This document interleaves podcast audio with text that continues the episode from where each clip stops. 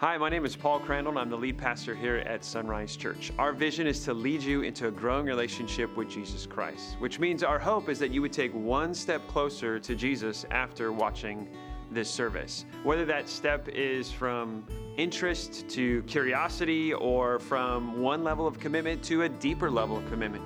Whatever that is, we want to respect the pace of your spiritual journey and we want to help in making that next step. In fact, personally, I want to help as well. You can email me after the service at paulc at isunrise.com. That's my personal account, and I would love to know how I can help you take one step closer to Jesus. I believe after watching the service, you're going to find that our church is a safe place to hear a life changing message. So please enjoy the content you're about to view and email us so we know how we can help you take your next step closer to Jesus.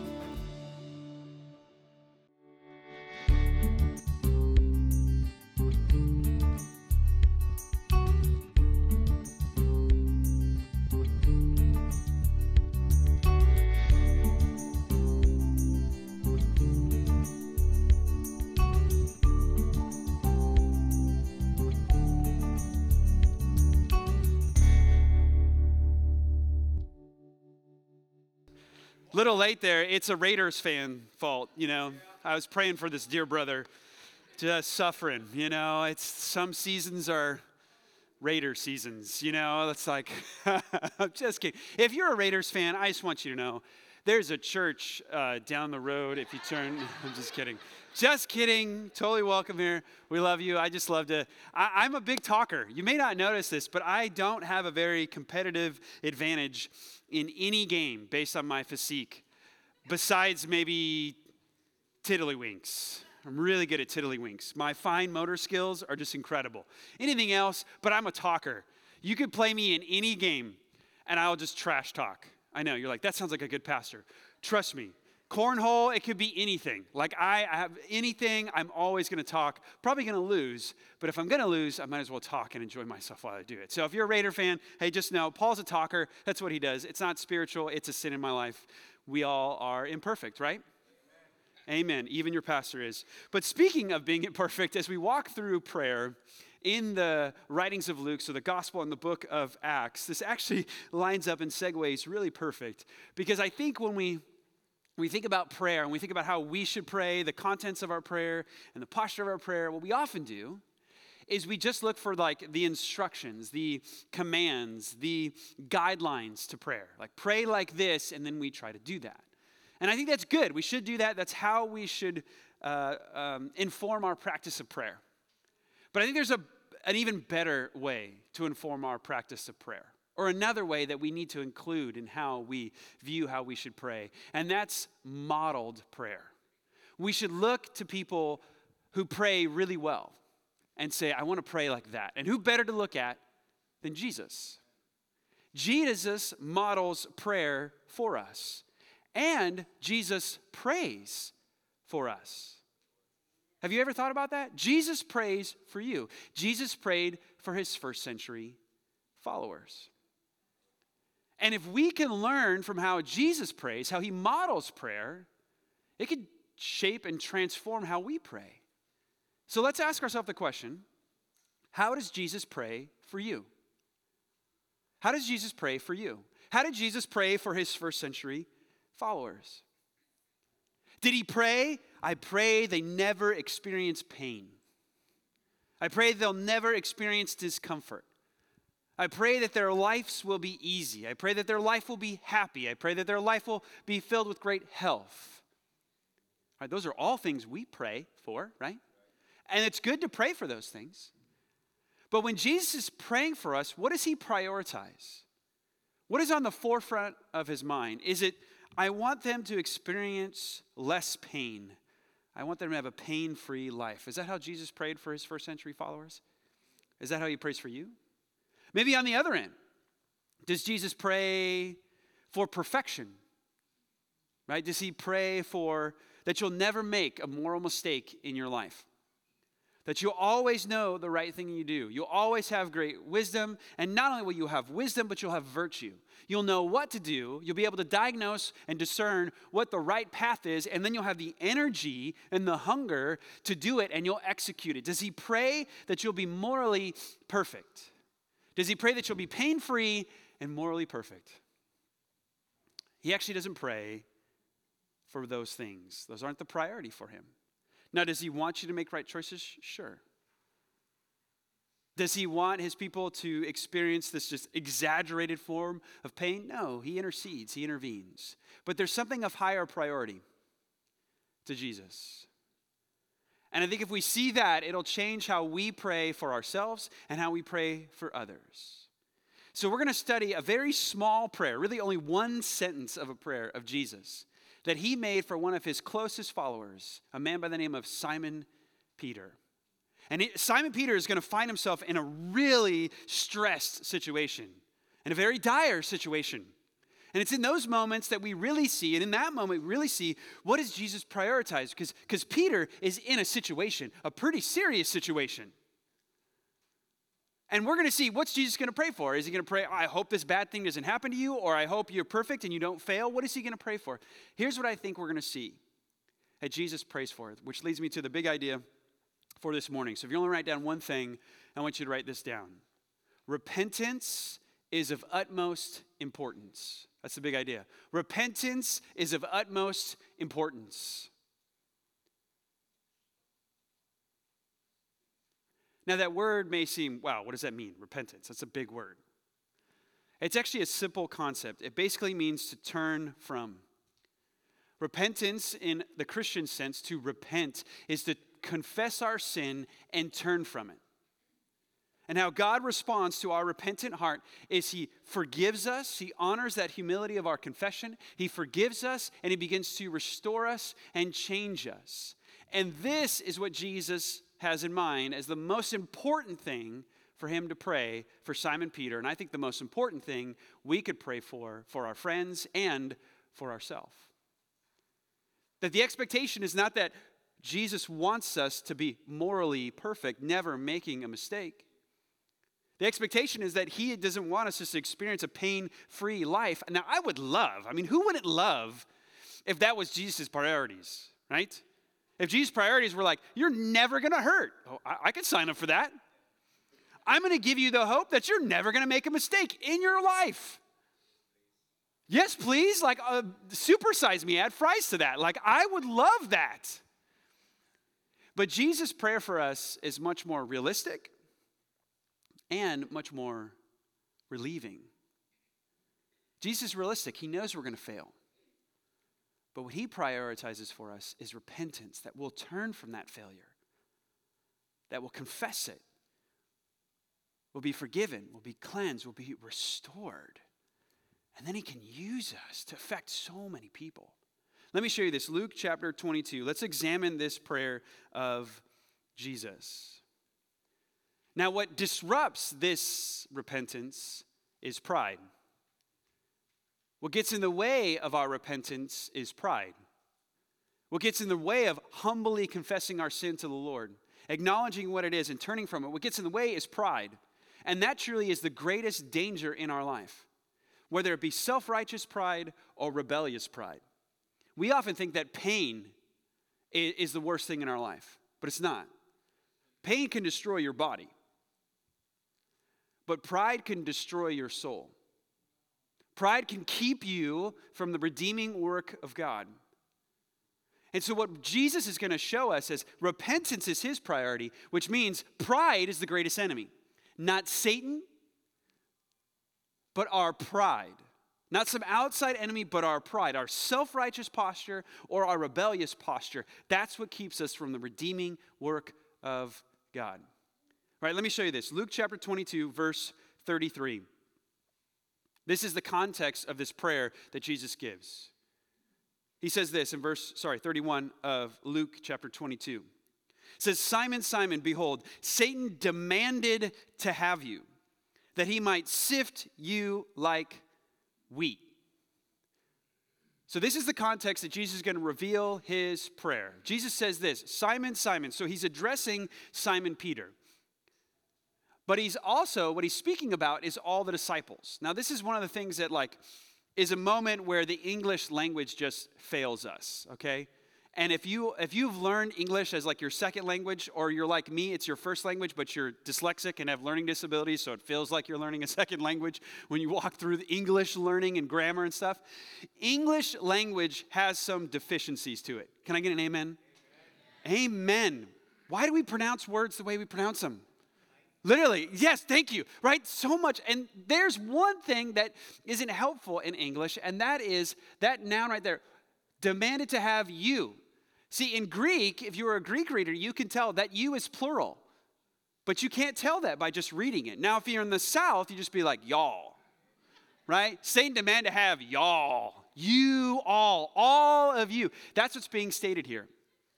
So, somebody's laughing about that in the back. I love that.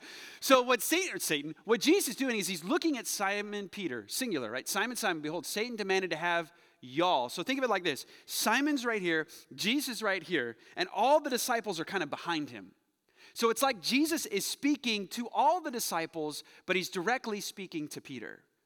And Jesus is saying, guys, Satan wants y'all, all of you. He's hungry, he desires you. Now, that word demanded there, we got to understand what that means too. Satan cannot make demands on God as if he has authority over him. Don't read it like that. You want to read it like he's demanding me. This is like an aggressive energy that he's having. Right? Like I have I have a 5-year-old and a 3-year-old boy. And I've got an 11-year-old and 13-year-old, but they're perfect, so don't worry about them. The story is only about the 3 and 5, Maddox and Dexter. Now, they're little, they're toddlers. Now, they make demands all the time. But do they have authority over me? No. Absolutely not. I have not met a toddler who could beat me up. Not, see, I darn it. I knew that was going to happen. Somebody's like, I'm going to call your bluff. This will be the next fight. Not Jake Paul and that other guy. It'll be Paul, Pastor Paul versus a toddler. That's going to be bad. There's no way nobody wins in that round, okay? But think of it like that. That's what Satan's doing. He's like throwing this fit, like, I want this. Right? He's at the snack cabinet right now. Daddy, I want a fruit snack. No, you can't have a fruit snack. It's dinner time. But I want it. He's demanding it. But there's no authority he has over me. Satan is demanding, he's hungry, he's like chomping at the bit. That's what he wants. But God has to permit that. Nothing can happen unless God permits it, gives him permission for it, because he has all the authority. It's very similar if you remember when we were walking through the Bible last year, we get to the story of Job. Job had asked permission to bring pain upon Job. He had asked permission from God. Now, we can get into the complexities of that at another sermon, but the idea here is that Satan is hungry and so he's asking for permission to do what? Not to be a farmer. That's not what that means. That he might sift you like wheat. Now, I had no idea what that meant or what that looked like. I had to YouTube it to figure out what does sifting like wheat mean. I grew up in the city uh, on a beach city, so I had no idea. I couldn't even tell you what wheat looked like. Okay, I, I, I couldn't. But I looked this up. What does this process mean? The process of sifting wheat is a very violent process. You apply pressure and, and, and kind of violence to the wheat, and it breaks apart the pieces that are desirable and undesirable. A good way to trans, translate it, like a thought for thought kind of into our modern vernacular, would be that Satan wants to tear you to pieces. That's what he wants to do. That's what Jesus is saying to Peter. Guys, he wants all of you, and he wants to tear you apart. Now, here's the sad thing he's already succeeded. We're in Luke chapter 22, verse 31. In verse 3, we see that he has already got Judas.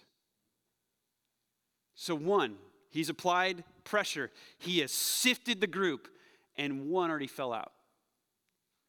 What Satan is hoping to do is prove that some of these disciples, some of the closest followers of Jesus Christ, are not truly loyal.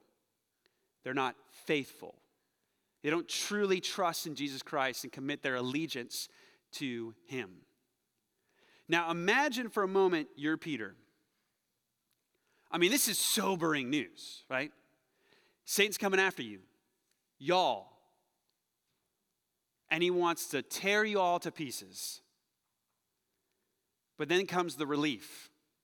Like, look at the next verse Simon, Simon, behold, Satan has demanded to have you that he might sift you like wheat. But I have prayed for you. right, man. Some sense of relief here. Uh, Peter, at this point, we're already late in the gospel.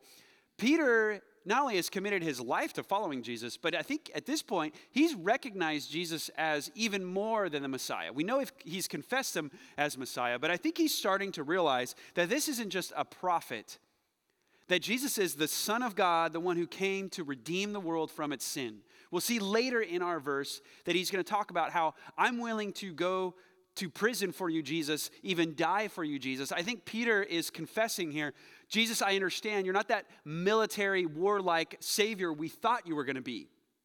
But you are a suffering servant who's going to die for our sin, who's going to liberate us from the oppressor on us spiritually, our sin and Satan that keeps us chained to a, a, a, a destiny of damnation. You have now liberated us from that. I see you as that, Jesus, and later you will come again and you will bring your kingdom fully. I think Peter is starting to realize who Jesus is. So, Peter, after getting this really hard news, Satan wants to tear you guys apart. But I've prayed for you. Now, again, we can't tell in the English language, but in the Greek you can tell. That's a singular. Peter, you, that's who I'm praying for. Satan wants all these guys, but I'm praying for you. Simon, I'm praying for you. Why does he pray for him? Because Simon is the leader of that group. Yes, all the disciples are loved by Jesus equally, but they're not all the same. Peter is the leader. And so he looks at Simon Peter and says, If, if, if I can pray for you in this attack and you remain strong, then everybody else is going to be healthy. We're not going to lose another one. Simon, I'm praying for you. Okay, that feels good. Son of God praying for me. Okay, but in a moment, you notice that there's a dot, dot, dot. It's going to get disappointing. I think he feels relieved. But the question is, Jesus, what are you praying for? Let me tell you what I would love for Jesus to have said after this that he didn't say. If I'm standing there and I'm Simon Peter, I'm like, wait, Satan wants to tear me apart? How about we skip that part? Can you pray that that doesn't happen? I mean, you're the one who's got to give permission. Can you pray that that does not happen? That he does not come after me? That he doesn't apply the pressure that will show if some of us are loyal and some of us aren't loyal? How about no pain? Did you pray for that, Jesus? Nope. Well, okay. Jesus, how about can you assure me that I'm not going to fail? Can you assure me that I'm not going to make a mistake? Can you assure me that I won't fall into the temptation of Satan? Can you assure me that I'll be morally perfect, that I'll always choose the highest spiritual road, that I'll always choose the morally perfect road, that I'll always choose what is virtuous, that I'll always do what's right? Wouldn't that be great? Well, be prepared to be disappointed because Jesus doesn't pray for either of those things. But he prays for something more realistic and more relieving, I think. He prays for repentance. Look at how Jesus shows Peter what he's praying for. Verse 32 But I have prayed for you that your faith may not fail. And when you have turned again, strengthen your brothers. Peter said to him, Lord, I'm ready to go with you both to prison and to death. And Jesus said, I tell you, Peter, the rooster will not crow this day until you deny three times that you know me. So interesting the predictions that Jesus makes here. Peter, go back to verse 32 it says, Jesus is saying, I've prayed that your faith may not fail. So, Peter, I'm praying that you don't fail. And then just one sentence from that, verse 34, what does he say? Peter, you're going to fail.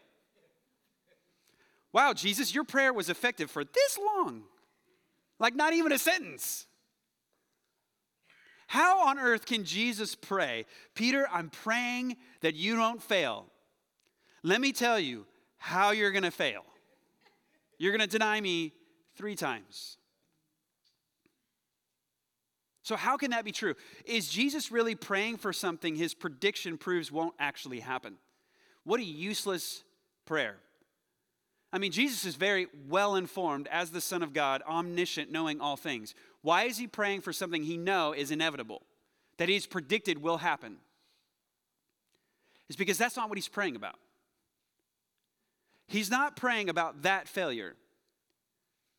He's not praying that Peter won't make a mistake. He's not praying that he won't have a moment of failure. Go back to verse 32, because the words here are very important. It says, But I have prayed for you that your faith may not fail. That phrase right there, may not fail. Very interesting word. That word group is used to describe an eclipse. The idea of when of like a sun's light is shining forth like in normal day. But on an eclipse, what happens is the moon covers the light of the sun totally and eclipses it and takes away all the light that the, the moon is producing. That's what he's saying. Peter, here's what I'm praying for that the light of your faith will not be extinguished, that the light of your faith won't be fully eclipsed by the darkness of unbelief. I'm not saying, Peter, that it's not going to get dim. I'm not saying that it's not going to get dark. What I'm saying is there won't be an eclipse. What I'm saying is it won't get completely dark. What I'm saying is you won't utterly fail. What I'm saying is unbelief won't overtake you completely. You'll have a moment of weakness, Peter. You'll deny me, Peter, but I won't let you ruin your faith. I am praying that it will not fail. Have you ever been there as a follower of Jesus Christ? I've been there. I know I, I've been there. In moments where my faith was very little, where my life was dark, where the moon had come in front of the sun, and it felt like it was going to be fully eclipsed. I remember the moment of honestly being completely devoid of any hope, of thinking, there's no way I'm getting out of this darkness. Like, there's no way that I am not going to be a victim of unbelief completely. And it got really, really, really dark. But there was no eclipse. And why is that? Because the Son of God is praying for me. Because the Son of God, who promised His Holy Spirit to come into me, will not let my faith be eclipsed. Is it going to get dark? Yes, it's going to get dark. Is there going to be times where your faith is very, very dim? Yes. But the Son of God is praying for you, and the Holy Spirit is inside of you, and He will not let unbelief overtake you, no matter how dark it seems it gets in your life. See, here's what sometimes we think. We think this lifelong journey of faith, this path that he has before us, we think that Jesus' priority is to make that path easy but it's not. His priority is what? You finish. Your priority is that you get from the beginning all the way to the end, and that's what he prays for. He prays you don't crash, but that doesn't mean you're going to cruise.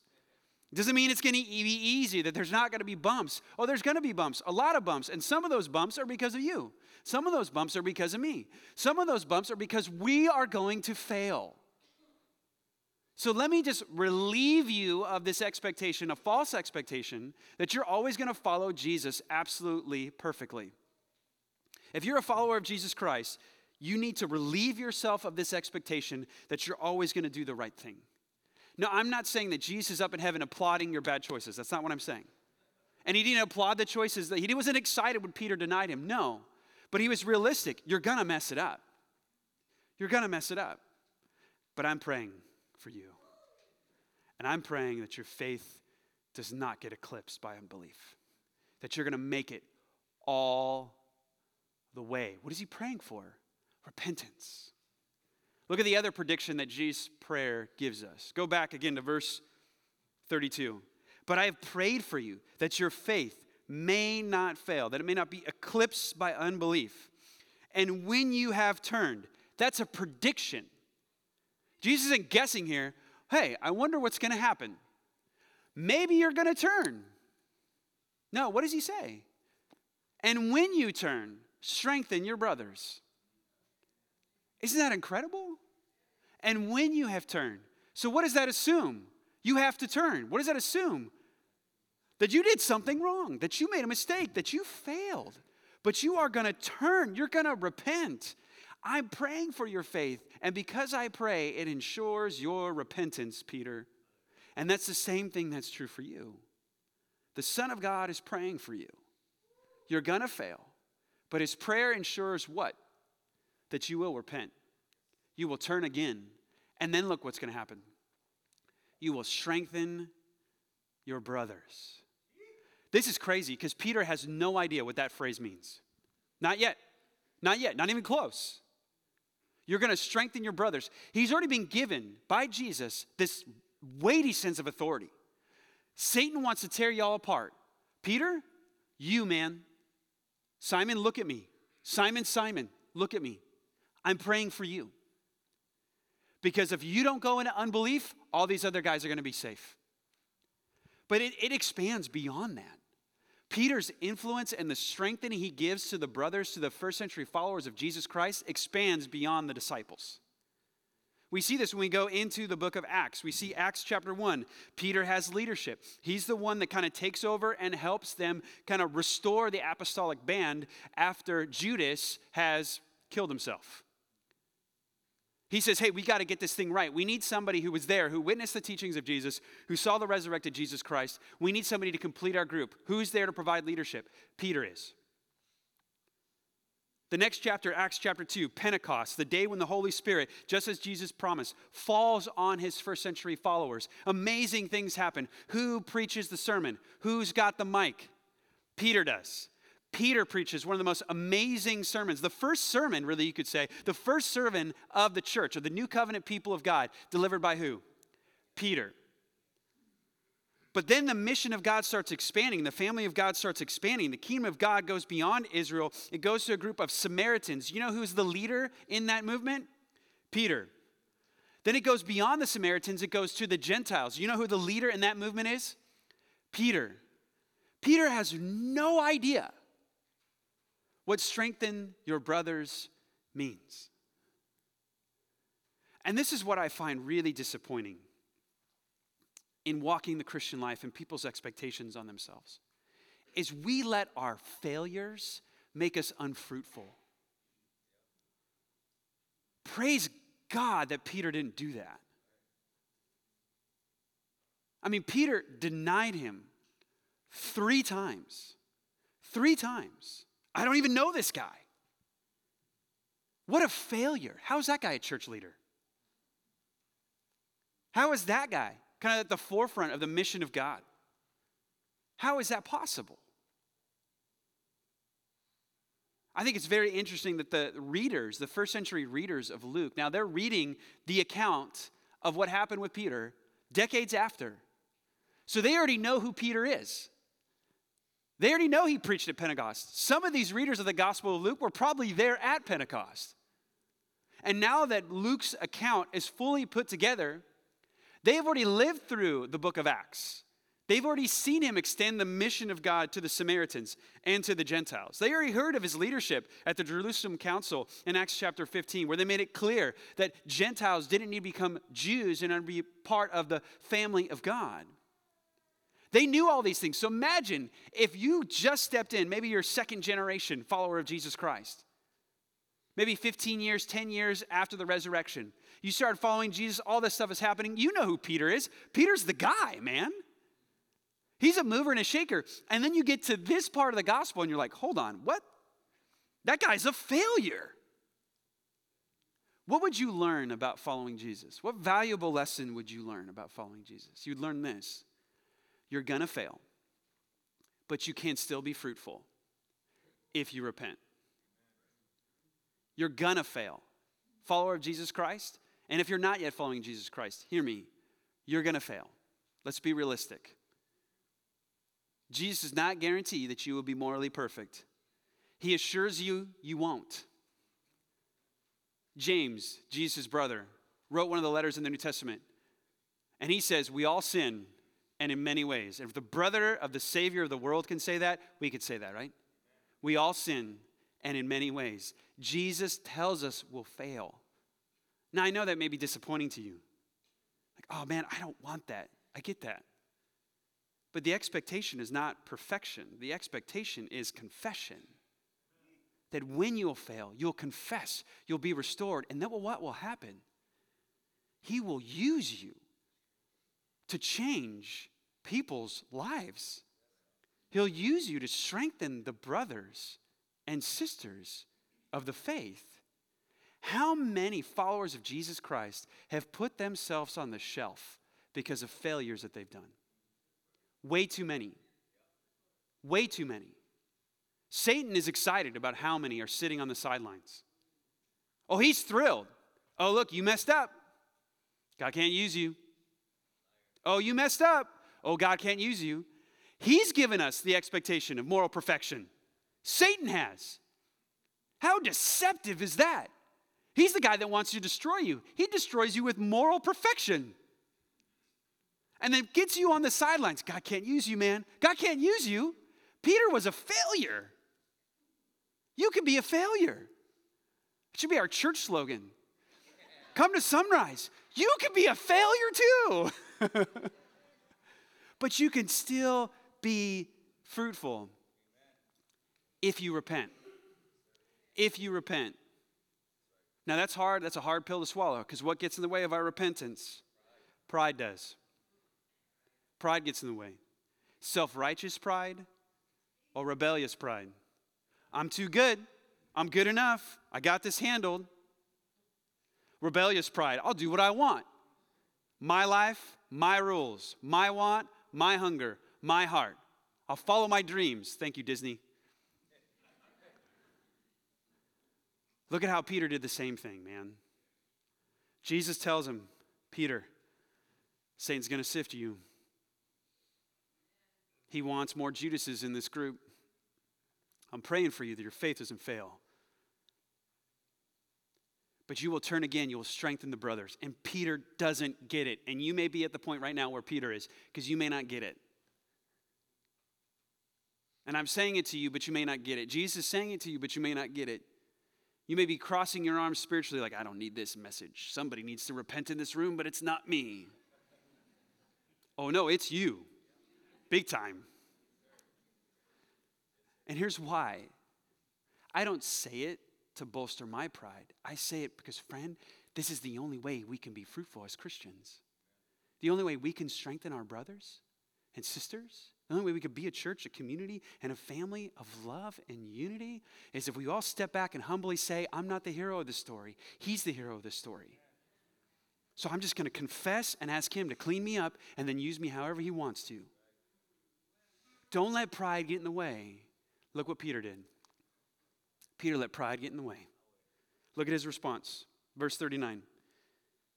Oh, I'm in the wrong chapter. That's a good chapter, too. So, verse 33 But Peter said to him, Lord, I'm ready to go with you, both to prison and to death. Now, part of that is actually true. Because in Acts chapter 5 and in Acts chapter 12, he will face those two things imprisonment and death. He's just wrong about the timing. He won't get there. Not this time. Because pride got in the way. Look at, look at what he's saying. Now, re- remember where he is. He's in a safe room with all the disciples right now. That's a really easy place for you to like lay out these kind of things, right? I don't know about you, but I remember when I was a teenager and I was a skater kid, right? I know you're surprised. Some of you are like, you weren't a jock? No, and you need your glasses checked, okay? I was this skater kid, like I just loved to just, you know, skate different parts. I knew all the parts in Ventura to skate. And, you know, we were helpful to the police. We always kept them in shape because they needed to run and try to catch us, right? But we were about there, cardiovascular health and jumping fences and stuff like that. And so, you know, when we'd hang out, we'd be done with the day of skating, we'd be all sweaty. We'd go to the Circle K, get the big gulp and sugar up and eat, you know, carrot sticks and stuff no, no, like Doritos, you know, all that terrible stuff. And we'd just be sitting there on our boards, you know, and this, we would have this kind of like bro moment, you know, we just like, man, I love you, dude. I just want you to know, like, I got your back, bro. I got your back. I'll take a bullet for you. Right? Are you talking about like there was this bully uh, named Marco? I won't say his last name, and it's not Polo. you're wondering, that's not him. Right? But I remember you'd say things, hey man, if that guy messes with you, bro, I got your back. Which means nothing coming from a guy my size. Like, what am I gonna say? I'll find a pipe to hit him with. Like, I'm not gonna do anything. I'm just gonna, like, get in the way. I'll let him punch me first. But you'd make these commitments. Man, I die for you. And then when you get to the point where it's like, uh, are you really? Are you really? I mean, when, when the pressure comes down, like I would take a bullet for you. We all said that when no gun was facing us. That's what Peter is doing. Peter is in the safety of this room with no persecutors around. And he says all this prideful things. Man, I would, Jesus, I'll go to prison. Jesus, I, I'd face death for you. Would you? Would you really, Peter? Because you'll be in the moment where you're not even necessarily in danger of those things, and you'll break then. Don't let your pride get in the way. Don't let your pride get in the way of your repentance. Because the most threatening work against your spiritual life is your pride, not Satan. Do you see what Jesus prays for? He doesn't pray, man, I'm praying that Satan doesn't sift you like wheat. He doesn't say that. Do I want him to say that? Yes, I want him to say that, but he doesn't say that. What does he say? I'm praying for your faith, Simon. I'm praying for your faith and that you would repent. And Peter does. Later on in Luke chapter 22, we see later he, he, he has that moment where he denies. Then he hears the rooster crow, and it says he went out and he wept bitterly. But then he was restored. He confessed his sin and he was restored. And he was used by God in an amazing way. Praise God that Jesus Christ was praying for his repentance. Praise God that Peter's faith or Peter's pride didn't persist, that he finally confessed he was broken and God used him. Friend, please don't let pride get in your way. God wants to use you in a big way. And the only thing that's stopping you from being used is your pride. And the biggest need you have is repentance. That's the biggest priority. Not to be freed from temptation, not to be freed from pain, not to achieve moral perfection. Those aren't what Jesus is praying for. Repentance is of utmost importance. I want to challenge you this week to pray a prayer. A prayer found in the last two verses of Psalms 139. A beautiful prayer. This is a prayer that was given to us by our life group leader. My wife and I are journeying through our 10 week discipleship journey. We've talked to you about that. It was, we're about halfway through right now, our second time, or my second time going through it, my wife's first time going through it. And, and the uh, last couple weeks has been the strongholds, which is this time where we just confess besetting sins in our life sinful rhythms that we just keep going back to and back to and back to and back to. And it is a wonderful time. It is a freeing time. It's a time of confession. It's definitely not a time where you're impressed with people, it's time where you're honest with people. Where you just say, I'm not here to impress people in my group. I'm here to be honest. I'm here to confess and get restored by the Lord. And I'll tell you what, my experience with the, the guys in our group, because you separate from guys to girls to just keep that kind of things uh, right there. And, and man, I'm telling you, it was a beautiful moment, the guys in our group, a beautiful moment. And we just confessed sin. And then we prayed for each other that God would restore us and use us to strengthen others. Well, in that, we had a prayer experience before that. And our life group leader gave us this psalm to pray, for, pray through. And this song just, it, it just struck me. These last two verses, I've just been praying. I used it at a, at a, prayer time with the team. We were just meeting about something, and I just I wanted God's wisdom, so I prayed this, and it's just been sticking with me, and sticking with me, and I can't get rid of it. So I want to share it with you, and I want to challenge you to pray this prayer. Psalm 139, last two verses says this: "Search me, O God, and know my heart. Try me and know my thoughts. See if there be any grievous." way in me. Do you see what he's confessing here? There's some stuff in here that I don't know. There's stuff in here I don't know. There's some darkness in here that I don't know. There's some sin in here that's so hidden, that is so wrapped itself around my heart, I can't see how to get it out. And I think it's good. Right? It is very, listen to me, it's very, very dangerous for you to follow your heart. Now, it's true, the Holy Spirit is in you. If you're a follower of Jesus Christ, the Holy Spirit is in you, working that you would will and act according to his great purpose. So that's true. Philippians tells us that. So, yes, so you do trust some internal impulses? Yes, that may be the voice of the Holy Spirit, or it may be the voice of your sin. How do you know the difference? That's how you know the difference. I can't tell you how many times I've sat with people who have justified their sin. Well, God wants me to be happy, and I'm just following my heart.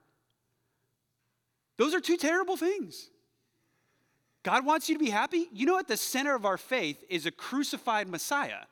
What was happy about being bleeding out naked on a cross? Okay, God wants you to be happy. He didn't want his son to be very happy.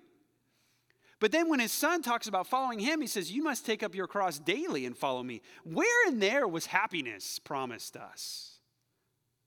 So that's the first problem. Well, I just need to follow my heart. Do you, do, okay, hold on, back up. You know that there's sin in here, right? You know you will justify your sin. I know this, man. I am a creature of my heart and not my head. I will justify what I want. You find yourself in that pattern? Oh, I will make up all the reasons and spin all the verses so I can get what I want.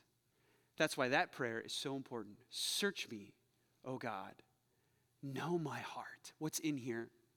What's in here that's not impressive? What's in here that's not honoring to you? There's some good in here, but I can't tell the difference between the two voices. So I need you to know my thoughts, to see if there's any grievous way in me, and lead me in the way everlasting. That's what I want. I challenge you this week take some time, pray that prayer. Last two verses of Psalm 139. And I don't. I don't think it makes a difference where you are spiritually, whether you're a follower of Jesus Christ, if you're not following Jesus Christ yet. I still encourage you to pray that prayer. Search my heart, O God. Know my thoughts. Find the grievous way in me and lead me in the path everlasting. As a follower of Jesus Christ, you need to be freed from those besetting sins in your heart. And you may not know them, and you need them to be known. You need them to be named. You need them to come out so you can confess them and turn from them. And then watch God use you to be fruitful in the lives of other people. That's what you want. But you got to confess, you got to repent, and you got to let pride die this week. Now, maybe you're not yet following Jesus. I want to tell you right up front when I pray for you, and I do pray for you, I pray that you'll repent. And I know you're thinking, wow, that sounds kind of rude. Like you don't even know me right? I know I used to go to church before I ever started following Jesus. If I heard somebody from the stage say that to me before I was following Jesus, I'd be like, what was that? You don't know my life. And I say that not to be rude, I say it to be honest. Because, yes, do I want you to be happy? Absolutely. Do I want you to be healthy? Absolutely. Do I want you to find joy in this life? 100%. Do I want you to be pain free? Absolutely. Do I want you to be healthy? Absolutely. Will I pray if you're sick? Absolutely. Will I visit you in the hospital? Absolutely. I'll do all those things. But the number one thing that I worry about for you is are you right with God? That's what I worry about. Because that's more important. Which is why I pray for your repentance. Because God so lovingly gave of himself. He sent his son, Jesus Christ, to die on the cross and rise again for the forgiveness of your sins. Forgiveness is right there for you but it's not automatic. It doesn't get like direct deposited to everybody's account. You got to receive that forgiveness. And do you know how you receive the forgiveness? Repentance. Repentance. Saying, I'm turning away from this and I'm confessing my allegiance to you. That's the moment that you're forgiven and restored. That's the moment where you start to get better and where your relationship with God gets so deep. So, my prayer is you would repent. And my prayer is that you repent today to do it today because that is your greatest need. So I challenge you to pray that prayer. What have you got to lose? Search my heart, O God. Know my thoughts. Find the grievous way in me and lead me in the path everlasting. Church family, let's pray. Father, we love you. We thank you for who you are to us in Jesus Christ. Oh, Father, it's so true. I wish I could be perfect.